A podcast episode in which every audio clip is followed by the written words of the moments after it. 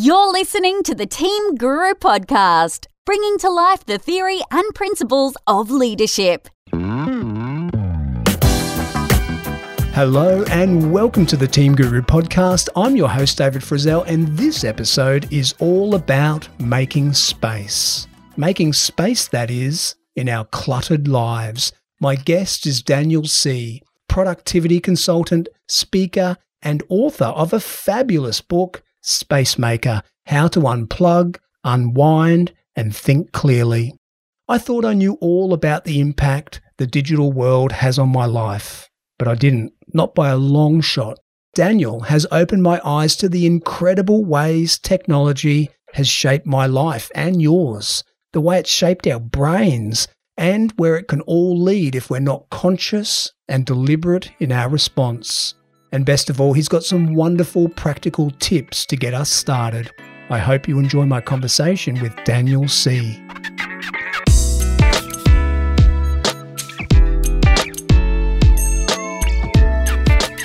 Daniel Sih., welcome to the Team Guru podcast. Yeah, thanks for having me on the show.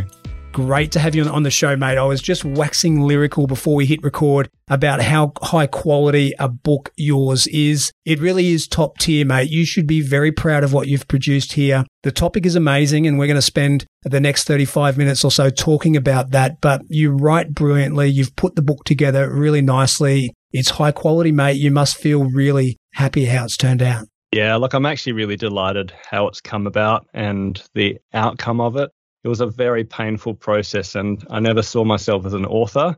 But yeah, it's, it's been brilliant to get it out there into the world and hear people's responses. Yeah, you've done a, a great job. All right, so your book is called Space Maker How to Unplug, Unwind, and Think Clearly. You know, the, the title sort of told me what it was going to be about, but it wasn't until I got right into it that I realized just how much our digital world shapes all of those ideas and everything that we have to consider in that space that you cover there.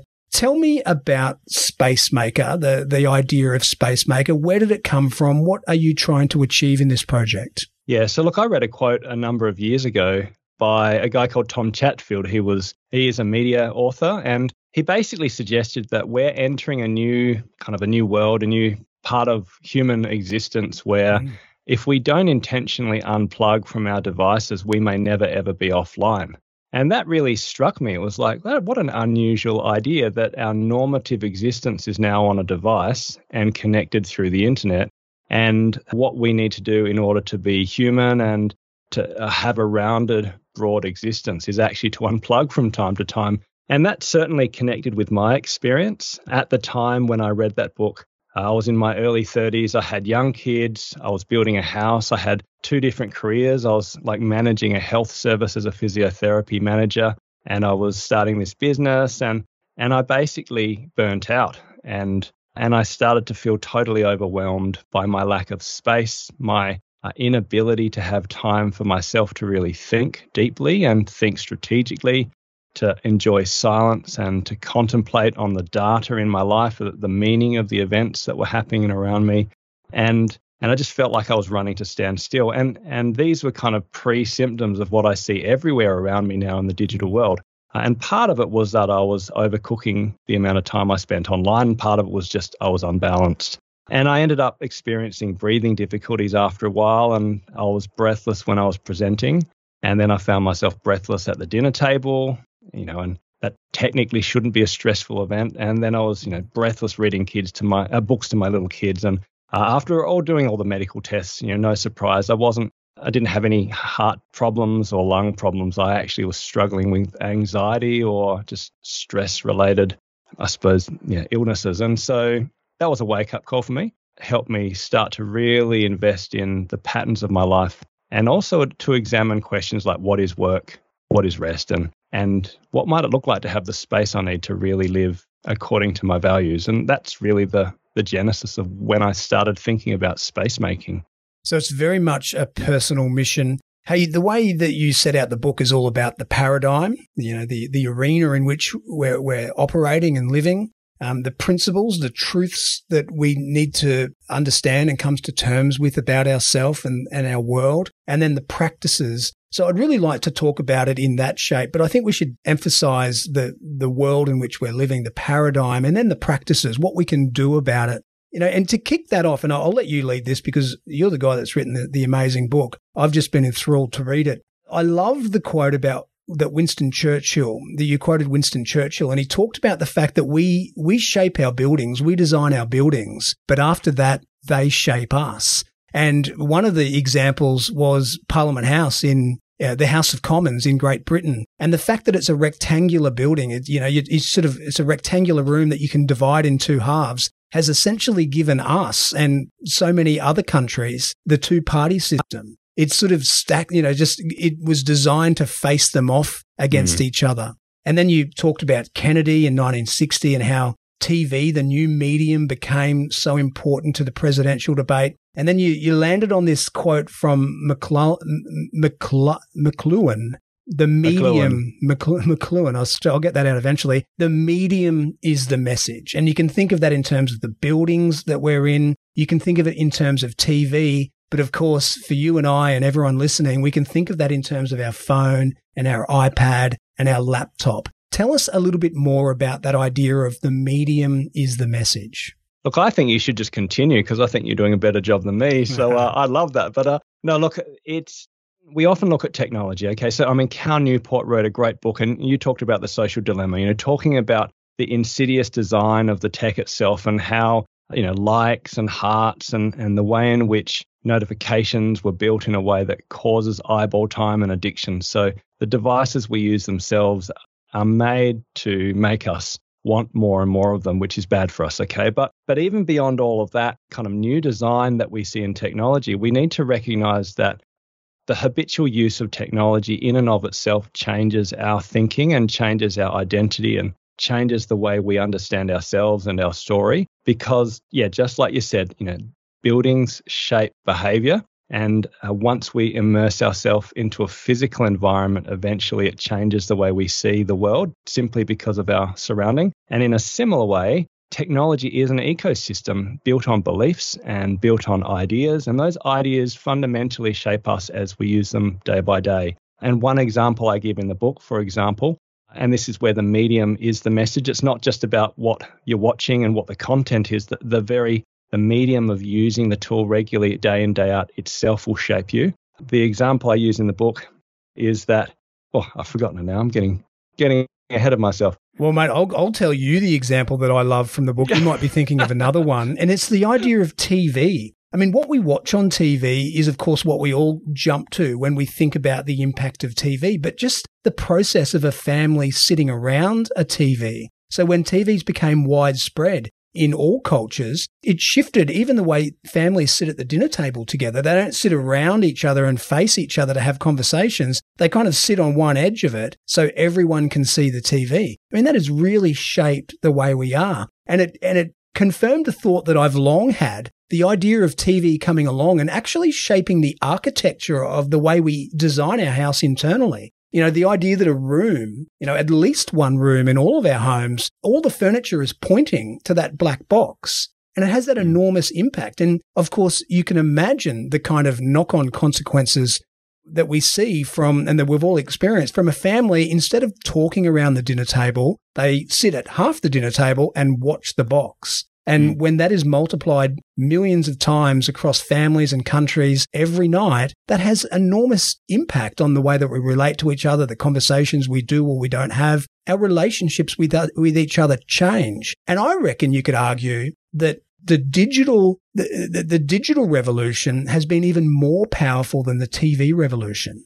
Oh, absolutely. And so what you've talked about here is that the ideas embedded in the television actually shaped human behavior. So that's right. If you put a, a, television screen in, in the center of the room, not only does the family life orientate around that, but it, it distributes power. So previous to the television, it was community leaders and people we knew relationally that were the power mm-hmm. base in our lives. But once we nationalized it, well, then the television started to influence us through people that we hadn't yet met, which is why Kennedy won the election over Nixon because he was great on TV, which is the example that I used. And it changed politics forever.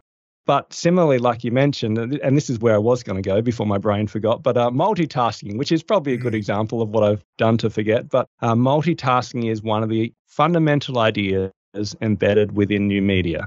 The idea that the iPhone can run multiple applications simultaneously and that we can flip from one application to the next, from the weather to CNN to looking at our email, you know, to checking, I don't know, what's happening on Instagram. And the device does that incredibly well. The problem is the idea of multitasking then shapes us because the medium is the message, and our brains are neuroplastic. So that means that whatever we habitually practice, whatever we habitually in, in do, uh, will inevitably shape us from the inside out. And so technology is organic, not just additive, which means that it is actually changing us from the inside out. And therefore, is it any wonder that we try to multitask throughout the day nowadays? And this is what we see in the world of productivity, which is my main arena, that people are losing their attention. They move very quickly from one idea to the next, but don't think really deeply about ideas. We're taking on projects in organizations and flipping from one strategy to the next. We're not contemplating the data and the meaning of what's happening around us in organizations. And we're really just running to stand still more and more individually and culturally and organizationally. And, and that, in many ways, is an outcome of the idea of multitasking that works so well for a device, shaping human behavior in a way that isn't as healthy for us as humans and actually doesn't work at all because we can't multitask. Does that make sense? Oh, that makes perfect sense. And, you know, I'm wondering how much people notice this stuff because I kind of feel like I do notice it a very small percentage of the time. Like, for example, when I'm really interested in a thread of news, you know, a, a story that's being covered in multiple news outlets, um, it might have a bit of meat to it. There's a lot to know. Sometimes I find myself habitually going to read a long form piece of journalism and there's a part of my brain that thinks, oh, I can't be bothered with this. I'm just mm. going to go and read a few tweets. And if I scan Twitter and get 13 or 15 or 20 people's take on that in two or three lines, that I'll, I've fooled myself into thinking that I'll understand that. And I've kind of caught myself realizing that my attention span in some realms of my life has enormously diminished mm. because I've trained myself in that. And, you know, you talked about neuroplasticity before, and I love the comparison you made in the book to playing the piano as a kid. And you were committed to the piano in much the same way as I was committed to playing the violin as a kid, mm. not very much. And that 20 minutes or half hour practice that my parents asked me to do felt like an age. And I would spend so much energy arguing about it rather than just getting it done. But if you think about that as practice and what m- would have made you a good pianist and me a good violinist if I had have actually done it, but look at all the practice we put in when it comes to using our devices. I, you know, you and I both have professional jobs. We spend a huge chunk of our working day on a device. And then we spend a fair chunk of our personal time on a device, checking Twitter, messaging friends, looking at our WhatsApp groups. We are doing an enormous amount of practice, which is shaping our brains. We are thinking differently about the world. Our brain works differently as a result of the iPhone being invented. Absolutely. That's amazing. Yeah, and we just don't think of it. Can you imagine thinking of your nine or 12 hours or whatever it is per day on the internet as practice in the way you practice a craft or an mm. instrument? Mm. Uh, once you think about it like that, it's it really is quite scary because we are practicing from a neuroplastic point of view. Our brain is being shaped, and if you look at MRIs again, I I'm not great now with kind of, it's been a long time since I've done my anatomy and physiology as a physiotherapist, but the anterior cingulate cortex, which is part of the brain that is involved in regulating emotions, that literally changes on MRI when people practice the internet a lot, which is now all of us. So we all uh, practice. Uh, yeah. And I'm not, I'm not saying, because I, I am not an anti tech guy. Like my assumption, just like you and I, most of us are online all the time. I mean, I'm in my Ugg boots right now talking to you. I've been at home all day having interviews or training people around the world because of hmm. this amazing thing called digital technology. So I'm I'm deeply grateful for how technology shapes my life and the opportunities it brings.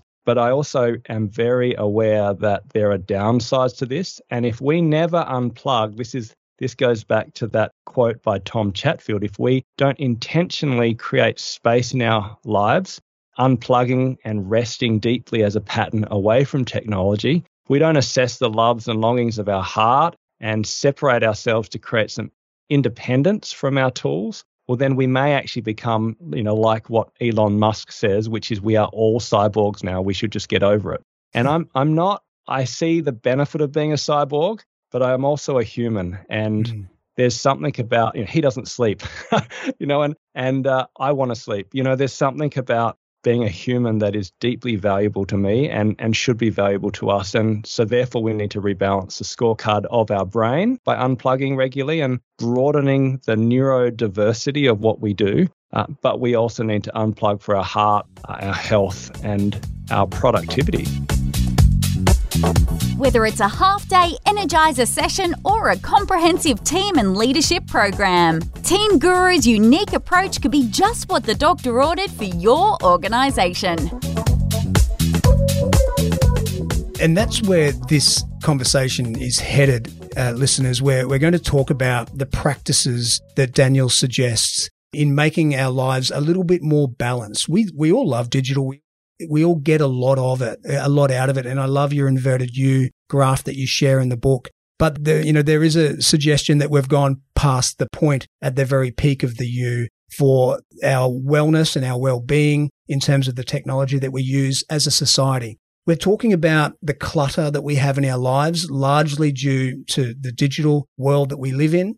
And what got me really worried when I read your book of everything that I read, it was it was the piece about the iGens that made me most scared. So for those of you who don't know, and I didn't know about three hours ago, iGens are those born from 1995 to 2012. And the reason this concerns me so much is because my kids are even younger than that. My oldest was born in 2013. And get this, the I generation do much more stuff. They spend much more of their time making themselves unhappy than any generation before them. They spend much less of their time doing things that make them happy than any generation before them.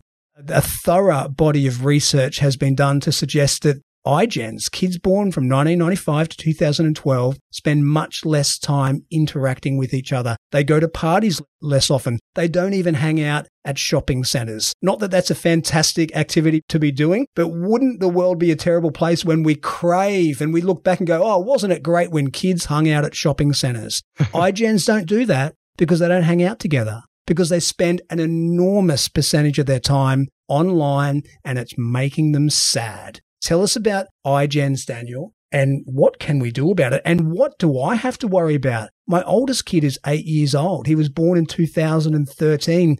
If the trend continues, he's going to be even sadder than the iGens. Yeah, look, it's interesting. And I think we can be terrified by it. And, you know, certainly Man. the research isn't all terrible, but I think the connection, you mentioned the inverted U curve, and I actually might go back there because that's a term that might be helpful for people, but if it comes out of this research. So, Jean Twenge, a generational researcher in the US, she just looked at these large longitudinal studies. And like you said, her overarching summary as to why young people are now more depressed, more anxious, and, and struggling, you know, terribly with suicide. Yeah, with suicide. Yeah.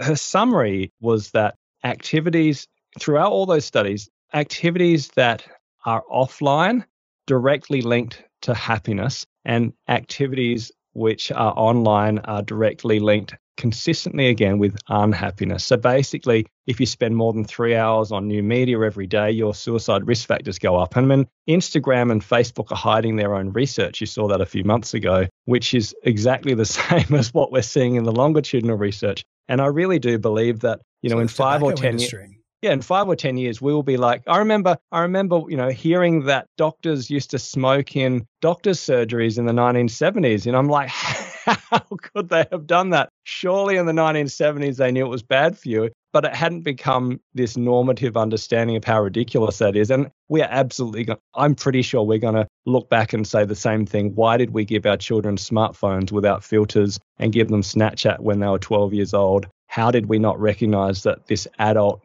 medium would shape them in a way that wasn't necessarily for their health benefits over time. Uh, but I mean that's that's the negative news. But the positive news is that again we can change our behaviors, and the more that we are aware of the online story that shapes our lives, the more we can influence the lives of our kids and create a positive story. Because it's not about rejecting tech; it's about helping our kids, but also ourselves experience a broad range of experiences that actually make us happier. And that might be where you know it's worth briefly talking about that curve, if that would be okay. Great. So, what I looked at from the beginning was what's the connection or the link between productivity and digital technology? Because I noticed that clearly you need to use technology to be productive. I mean, we wouldn't have survived during COVID, especially if you're in Victoria or New South Wales. You simply wouldn't have survived and been able to work and connect without tech. So, you need to be really good at technology nowadays in almost every profession. And imagine a graph where the line goes up, more tech, more productive. But then you end up with a plateau where if you continue using the screens more and continue spending more on time, uh, if you continue practicing the internet more and more, your productivity kind of peaks. And I call that the productive middle. And then, like you said, you've got this upside down curve, this upside down U, where if you continue, you know, reaching for your phone first thing in the morning and last thing at the night, if you're always on a screen, you know, even if you're on the toilet, you're somehow checking email. I mean, once you become a cyborg, you basically lose happiness, you lose health, and you actually counterproductively lose productivity because of multitasking, because of sleep debt, because of a whole lot of other things that happen when we just don't spend enough time reflecting on our own thoughts, our own why, where we lose our ability to just know who we are at a deep level and the convictions that come from being quiet and contemplative. So so the only way back to the productive middle is to unplug and disconnect as a habit so that when you use tech, you're using it really well. And that is the same for you and I, as well as iGen, as well as whatever we call the generation that comes after that. And my main message when I speak to parents, actually, because I run digital parenting seminars, is start with your own habits and your own tech beliefs because we all have a relationship with the online world. And that story that you tell yourself about what technology is and how it shapes your life, that will inevitably change your own behaviors. And if you're constantly on your phone, if you're constantly thinking about what is happening around the other side of the world and can't focus on what's happening right in front of you, that shapes your kids' behaviors more than anything else. And so start with yourself and then have really beautiful, wise conversations with your kids so that they can create healthy patterns and behaviors in their own life so that together you can go on a tech journey where you get the best out of the online world, that left hand side of the curve, but you also unplug regularly as a habit. It's like so many other parts of our life, nutrition, exercise, rest, etc., where we know the facts, we know what's good for us. We also know what's really easy and what bad habits we can fall into so easily. And some of us do a better job than others, and some of us don't do such a great job of sharing that information with our kids and with ourselves and living a conscious, disciplined life around that information. You know, I've said it on this podcast a number of times when we've talked tech, and your book didn't change my mind about this. I have this sort of overall picture of humanity and tech, almost like where a kid with a brand new toy, you know, when your kid gets a brand new toy and they just play with it nonstop for hours, days, could be even a week. But then eventually they kind of mature with their relationship with the toy and it just becomes something else that's part of their life. Mm. Kind of feel like that's us as humanity right now. We have this amazing toy. And remember, for those of us who are mid life, middle aged, it's only been in the last kind of quarter of our life that this has existed. 20, 2007 was mm. the first iPhone. They didn't go mainstream until 2010, 2011. And now, of course, 90 odd percent of Australians have one. But we're still like that kid with a new toy and playing with it to an unhealthy level. It hasn't normalized in our life there's an unhealthiness about the way that we've let our habits sort of gather around this technology. But I feel confident that we'll reach another stage of maturity with that. Is that confidence founded or not?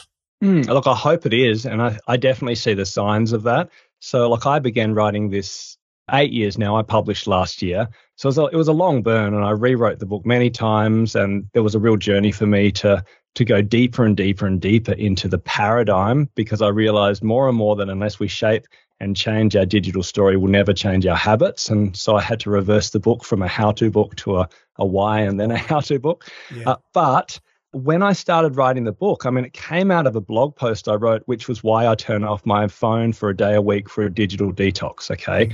And that made waves. Uh, the radio stations rang me up. I spoke to the ABC and a few others because the idea that you might want to turn off your phone because technology might be too much was like crazy. You know, this is like mm. only seven, eight years ago. And now with, you know, post Zoom fatigue, post COVID, like mm. I don't feel like we really need a deep conversation about the fact that we're overloaded with tech. I think most people, if they're really honest, know they're overloaded. Mm. Like the entire culture has now moved to that right side of the curve where we're distracted and wired and and just feel like our brain is changing. So we can't be silent and can't concentrate on reading a book for example without wanting to suddenly change tact and you know find out what's on the news 5 minutes later.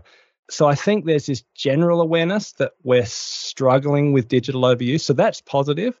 We need a how conversation now but that how conversation has to be based on our beliefs that lead to our practices you know you and i know jamin fraser and i love that he says that our behavior is at the end of the assembly line of the mm. factory of beliefs and story. Mm. So I think our culture now knows that there's a problem. We're starting to, particularly in our kids, if you're a parent, you know that there's a problem and you're concerned about it. You want to change that in yourself and in those you love, but we don't know how to do it. So we need to examine our story and we need some really practical, simple ways to make a start. And that's what, what I call making space or being a space maker. And that's what we're going to talk about right now. We're going to talk about how we can unclutter our life and, and be a space maker. Before we get into that, I just want to tell you that there was something that made me laugh out loud in your book when you were hanging your painting, you were up on a ladder and you moved it a fraction too far and your brain just kind of went, Oh, that's okay. I can just press control Z. I've had exactly that. And I laughed because I related to it so strongly. My moment of that, and I think I've kind of half had it a few times, but I had a real moment of it where I was writing on a piece of paper and I, I did something or I changed a diagram that I didn't want. And I, my mind just went, Oh, no problem. Control Z. And yeah. then it sort of took me a second to realize there's no control Z. You're writing on a piece Real of paper, life. you idiot. But that was yeah. a great example of how our brain has been re- rewired. I mean, you yeah. and I spend 10 hours a day practicing tech. Of course it has. Yeah. And so I missed, yeah, my, my painting went skew whiff and I instantly started to twitch my fingers. It's amazing. I mean, my, my son will hate me saying this, but uh, we were praying with him like a few days ago and my wife said, okay, I'm going to pray about what I'm thankful for. So she said something. And then we said to my son, is there anything you want to say? You know, and he goes, dear God, uh, he goes control C, control V, amen. And I just thought, oh, that's brilliant. Like, you know, copy and paste. In our days, we would have, yeah, gone ditto or I'm thankful yep. for the same thing. And I just, I just love how digital like thinking just embeds everything. So yeah, good on him. It is embedded. That is funny. I'm going to use that. All right, now, so we've talked about the paradigm, the world we're operating in, and it's really nice to to sort of, you know, we live there every day, but it's nice to go over it and sort of pick it apart a little bit.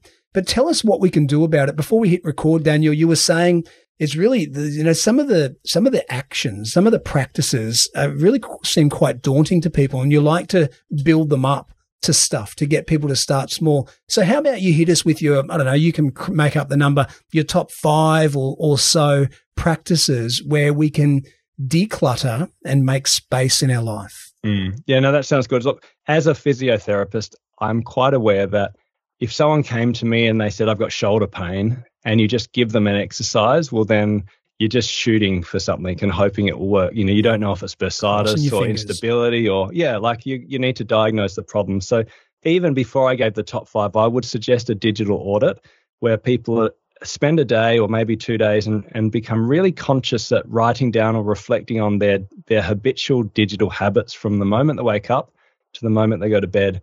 You know, what do you do when you wake up? I'm sure many of you, you know, like I do, or I did, grab my phone and I don't know, for me it was email. For my wife, it's, you know, social media. For others, it's the news. Uh, is that the way you want to start the day? You'll have some fantastic habits and you'll think, yeah, it makes sense to be communicating with, you know, my family or obviously working in a productive way using tech. So I'm not saying it's just to find out your bad habits, but if you're not aware of what your habits are and how your habits align with your longer term values, well, then it's really hard to work out what you should shift first. So that's my caveat. But in create terms, a true picture. Like it's a bit like keeping a food diary where, for someone who wants to lose weight. Yeah, absolutely. And just work out, look, what are the dumbest habits that you do? Try to work out what the story is behind those dumb habits. and Why then do that? And then try to shift them, you know. So start with that awareness. But look, in terms of some stuff, the hardcore practice, I'll start with the hardest one. I reckon, but it's the best one is the digital day off or, you know, the digital Sabbath. So you have I have one day every week from Friday night to Saturday night. That's mine, where I have 24 hours where I don't look at my phone, I put away my screens, and I actually just do a whole lot of other things. And for many people, when I say that, they're like, oh, that's ridiculous. Like, how could you possibly, you know, I've had people get angry even when I suggest that. And it's interesting because it's a bad sign for them. Yeah, exactly. You know, but I think what's happening is people are thinking about what they'll miss out on. You know, what if I mm. missed out on a text or missed out on what was happening in, you know, in the Ukraine or don't know what the weather is. But I think about it the other way. I, I put out a calendar and from the moment I wake to the moment I go to bed, I'm online. I'm constantly connected. I'm using, I'm practicing the internet. But one day a week, I have this white box where there's no tech. And I, I wake up and I get to, I don't know, cook bacon and eggs with my kids if I feel like it. And we, I go for a ride or I chainsaw wood or I play board games. Like I get to experience with my family and also alone when I need it, just a whole lot of neurological patterns and experiences that actually statistically make me way happier and healthier than more, I don't know, you know, more Netflix. More exactly. Facebook. And so I'm not missing out on anything. It's just hard to do because of our story. But because that that's so hard, I, I do have some very specific how to's in terms of planning that.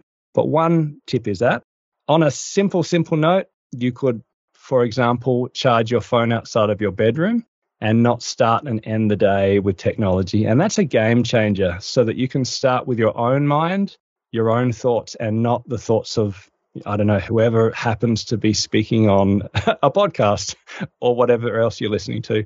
To start and end the day with pause. And God forbid, even end the day by talking to the person in bed next to you rather than both talking to people who aren't in bed Elsewhere. with you through social media it's just so different. My wife and I just realized actually we talk more to, with each other because they're precious spots. Those, you know, let's talk before we go to sleep. Like you lose those moments. So uh, starting and ending the day without tech is a really smart move for everyone. I noticed in, in your in your book where you, you did a, a, bit of a dummy kind of diary and an audit that you start the day with an alarm from your phone. And the you know the alternative is using an old fashioned alarm clock. And i i had to laugh because even that sort of caught me off guard because i was like oh wow. Now we rely so heavily on our on our silent alarms. So mm. my wife and i have both got the watch that connects to the phone and then so when my alarm goes off in the morning it just sort of vibrates on my on my wrist and she doesn't get woken up so there's that kind of dependency there but i love the idea of not starting i mean the first thing that I'm conscious of when I open my eyes in the morning is tech. Yeah. Because it's tech that's waking me up. Oh, and that, like, from a mental perspective, I mean, just if the mind can't rest and reflect, it's just a game changer. And I just think it's so important to start the day thinking your own thoughts, reflecting, meditating, praying, reflecting on the day, just not filling it instantly mm-hmm. with worry and work and want, all the stuff that comes through media. And if you need to wake up, yeah, sure, buy a Fitbit that vibrates that doesn't have you know Twitter on it. I mean, you mm. can still use tech to wake up, but the yeah. point is, don't start with the internet or don't start with new media. Don't have uh, it flash up your to-do list as your alarm yeah, exactly. for waking up. To do today. And the stupid thing is, that. I mean, I, I, charge my phone outside of my bedroom, and the first thing I do still is want to run to my phone and check my email. So, I mean, I'm still hopeless, but it's trying to recognize why am I doing that and and it's degrees of hopelessness. Yeah, degrees of hopelessness. Uh, look, I probably won't get through five because of the time, but um, a third one I really love, which is pretty simple, is a digital free meal. And I think that is like from a research perspective. And again, I like my practices not just to be good ideas, but for them to have basis in research that if you look at the benefit of eating as a family around a table, let's say you have kids, but it also works for you know couples and even works for flatmates. Eating around a table without tech and talking, it's just so valuable. I mean, the research says that a 12 year old girl who eats regularly with her family around a table and talks about their day they'll end up having better university entrance scores. Uh, they'll end up having less mental health issues. They'll have reduced debt. They'll have better jobs, wow. less addictions to marijuana. They won't be pregnant as a teenager. Younger kids end up with better numeracy and literacy skills. Like, in fact, Charles Duhigg, who's a habit based author, looked at all this research, and there's quite a lot on eating as a family or connecting in terms of social spaces. And he basically called this a keystone habit that like exercise, you do one thing eat without tech around a table together every week, every day, sorry, and unlocks an enormous amount of other benefits well beyond the habit itself. And what's brilliant, because I can't cook, I used to be able to cook, but I got lazy, right? It doesn't matter if you cook, you know, if you're, you're eating $2 Woolies pizza that tastes like cardboard, or if you're eating organic broccolini, like the benefits are the same. It's about banter and in person, face to face connection. And as simple as that sounds, I mean, I, you and I are, I would imagine, similar generation, but I was speaking to a group of 20 something year old, very, very smart global managers or at least global professionals in a, um, a company in the US. And I just mentioned this habit.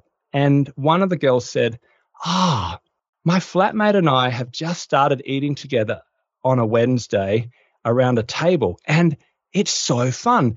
And it's like it's the 1960s. and and then everyone was like, "Wow, we should try that. That sounds really good." And I was just thinking, you've never eaten regularly with your families and you've wow. never eaten without tech. So this is iGen, right? And so yeah. the loss of health and relationships and humanity when you can't interact without a mediated screen is really quite significant. And it's beautiful to simply relearn that habit. So in the book, I talk about questions that you can ask, like what's your high low buffalo so what's your high point from the day mm. what's your low point from the day and what's a buffalo or something interesting or curious you know it's obviously an american term but just start by learning to talk together and hear about each other's day, reflect on the meaning of your highs and lows, and allow yourself to experience the joy and the sadness of life together.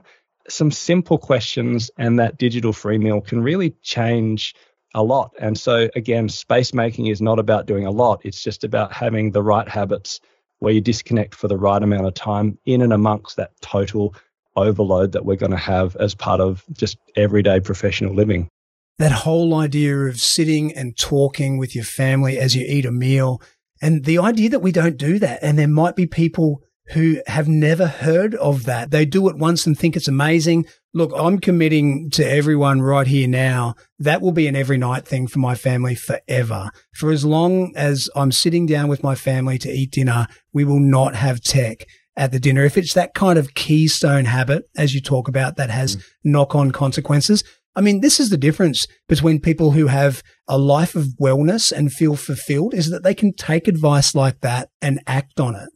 It's like eating healthy and doing exercise and all of the other stuff that we know is true and good for us that are, are just simply the opposite of easy falling into trap like habits. Mm. I think that's such an important one, Daniel. I love that one. That, I mean, out of everything that we've talked about, if we just do one thing, if we just remember that one thing, that'd be amazing.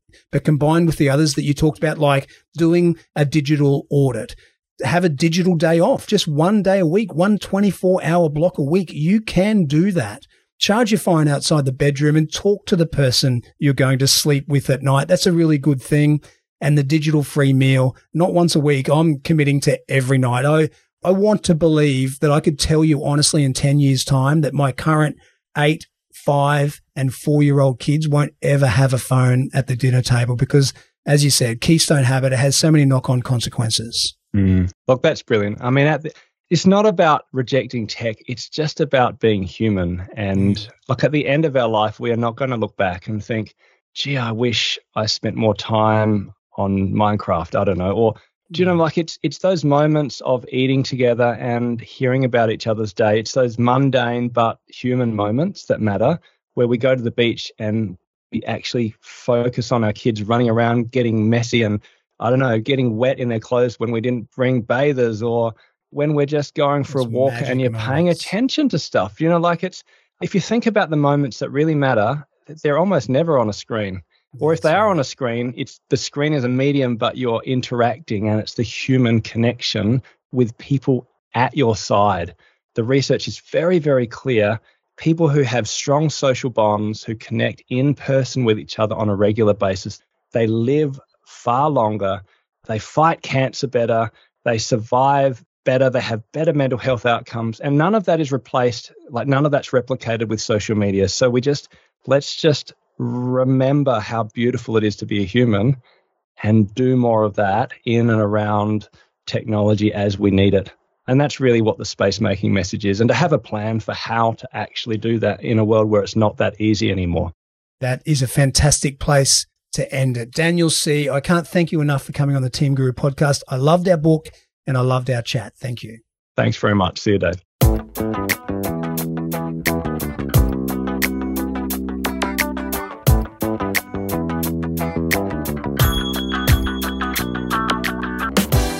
And that was Daniel Sih. Awesome topic, awesome book, awesome chat. It was one of those ideas I thought I understood pretty well until I dived into the space maker concept.